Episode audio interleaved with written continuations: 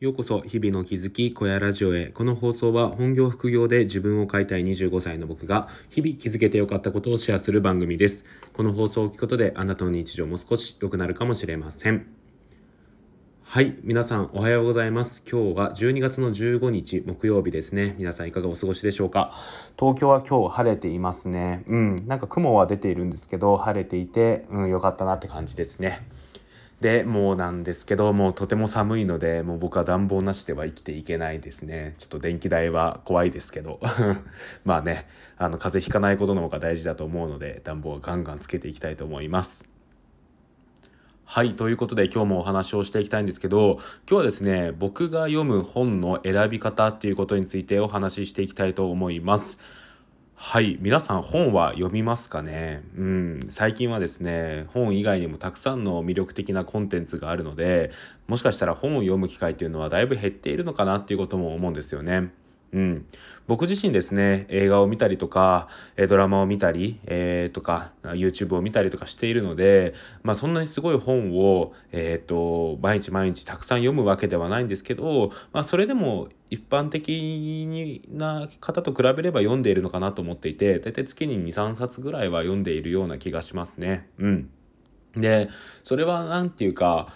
ね、読まなきゃと思って読んでるというよりは読みたいから読んでいるっていう感じですかね。うん。で、なんかその時その時自分に合っている本っていうのをピックアップして読んでいるんですけど、まあそんな自分がですね、どういう本を、えー、読んでいるのか、そして選び方っていうことについてちょっとお話をしていきたいなと思います。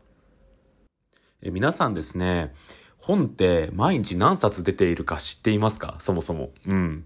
これね、僕も最近知ってびっくりしたんですけど、本っていうのはですね、だいたい新刊が毎日200冊出ているそうです。これ、月じゃないですよ。え毎日200冊出ているそうなんですよね。なのでですね、まあ本当に市場に出ている本の数っていうのは、とても、うん、数えきれないほどの本が出ているんですよね。うん。だいたい年間にすると7万冊出ているみたいで、まあその中でもベストセラーと呼ばれるものが出たりとか、えー、そういうのがあると思うんですけど、じゃあその中でね、えー、どうやって自分の読みたい本を選ぶのかっていうことなんですけど、僕はですね、もうここは、あの YouTube とか、えー、ボイシーに結構頼っていますね。えー、自分が聞いている YouTuber あ、見ている YouTuber であったりとか、聞いているボイシーパーソナリティの方がおすすめしている本から読むことが結構多いです。うん。で YouTuber に関しては僕はですね「さらためさん」っていう本の要約している方であったりとかあとは中田敦彦さんであったりとかえー、と他にもですね、まああのー、そういう本の紹介をメインに置いていない人でもこの本読んでよかったですって言ってる YouTuber の方が僕の好きな YouTuber がそういうことを言っていればそれを読んだりとかしていますね。でなんかやっぱりその中でも自分の今の興味に合っているものっていうのを選ぶようにしていてなんかやっぱりですね本一冊新書だと大体1200300円くらいするのでまあうんなんだろうその値段を高いと見るか安いと見るかは人それぞれだと思うんですけどやっぱりまあ失敗はしたくないものじゃないですか。なので大体その YouTuber の解説していることとかあのボイシーでの紹介されている内容が僕にとって興味のあるものであればそれをしっかり読もうと思っていますね。うん。で僕はここが、えーと、大事だと思っていて、まあ、ある意味ですね本の要約チャンネルとかうーんとそういう本の紹介してる YouTuber ってたくさんいるのでそれだけでなんかこう自分的にもう済んでしまうっていう人もいると思うんですよ。なんかそれだけで十分情報も得られたし、まあそれで満足だって思う方いると思うんですけど、僕はですね、やっぱりそこは気になる以上は一歩踏み込んで実際に手に取って読むべきなんじゃないのかなっていうことを思っています。やっぱりですね、えー、本に書かれている内容をそれを要約して伝えているということはですねここは二次情報になっているんですよね。なので実際にその作者が伝えたいこととはやや、えー、乖離している可能性もあるわけでそれはしっかりですねなんかその前後の文脈も踏まえてその説明があるからこそ納得感があったりとか自分の今後の行動に生きてくる部分っていうのがあると思うので、まあ、そういった点で言うとですねあの本の紹介で終わらせるのではなくて本の紹介で得たもの、えー、そこで学んだというか気になったものに関してはしっかりと読んだ方がいいんじゃないのかなということを思っています。うんやっぱり読むことでたくさんの新しいね、えー、発見ってあるのでなんか僕はなんかその YouTube で満足だったな、ボイシーで満足だったなって思うことはあんまりないですね。やっぱり読んでよかったなって思うことが多いです。はい。っていう感じで僕は本をよく選んでいますね。うん。で、あとはですね、本屋に行くことも結構多いです。僕、普段は電子書籍で本を買って iPad で読んでいることが多いんですけど、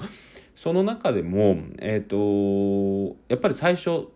買うきっかけは本屋で本屋になることが多いですね。本屋で積まれている本とかでなんか気になるタイトルとか、まあ、そういうのを見てあこれ面白そうだなってちょっと立ち読みした中であこれもっと本格的に読みたいわと思ったやつは電子書籍で買ったりします。うん、やっぱりですね、えっと、本って、えー、インターネット上で探す時ってこちらが能動的に探すのでなかなか自分のなんだろうこう本屋で出会うみたいな体験っていうのができないと思っているんですよね。うん、でだからやっぱそうなってくるとこう新しい情報をキャッチするとか新しいことに触れたいと思った時にはやっぱりですねネットで探すよりもこう本屋に行ってた方が効率的ですしなんか新しい自分の視野の広がるのきっかけにもなるんじゃないかなと思っています。うん、なのでそうですね僕代官山の蔦屋とか、えー、銀座6の蔦屋とかも行ったりするんですけどそういうちょっと大きめの本屋に行ってなんか自分の興味になりそうな本ってあるかなっていうのを見たりとかしますね。うん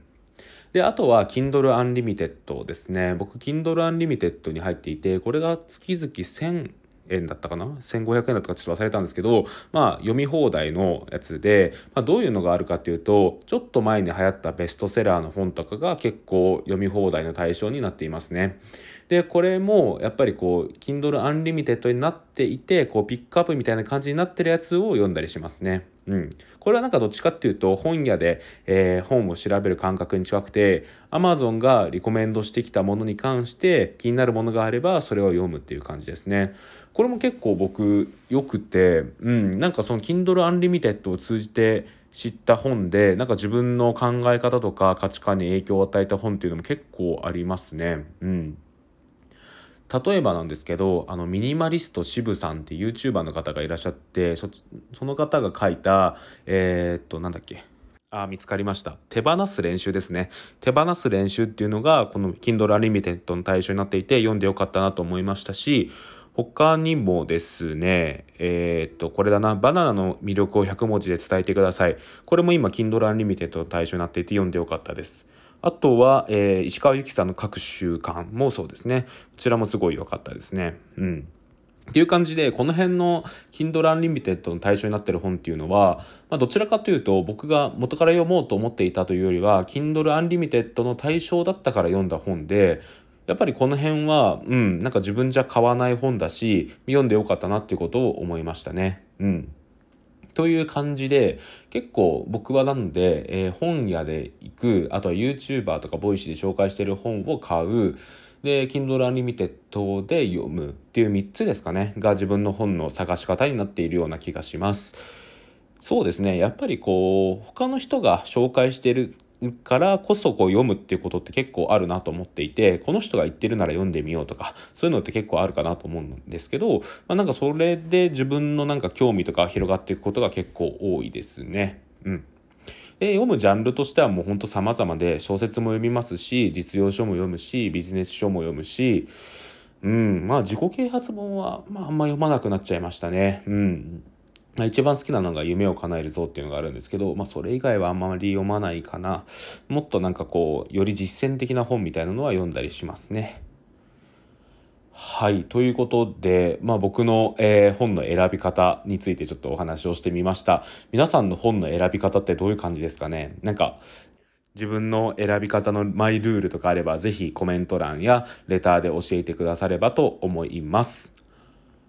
はい、えー、そんな感じで今日の小屋ラジオここで終わりたいと思います。えー、最後に1点告知をさせてください。僕は NFT コンパスという NFT メディアを運営しています。こちらは NFT の始め方、そして楽しさを伝えるメディアになっております。最近のおすすめの記事は NFT マーケットプレイスの忍びについて書いた記事です。えっと、今 OpenSea のロイヤリティとか販売手数料が、まあいろいろ問題視されている中で、あの CNP のね、え、開発をしているロードさんが、忍びというマーケットプレイスを開発しているんですけど、そちらについて、え、まとめた記事をあ、現状ですね、まだリリースはされてないんですけど、現状をまとめた記事を出しました。よろしければそちら目を通していただけると嬉しいです。概要欄にリンクを貼っておきます。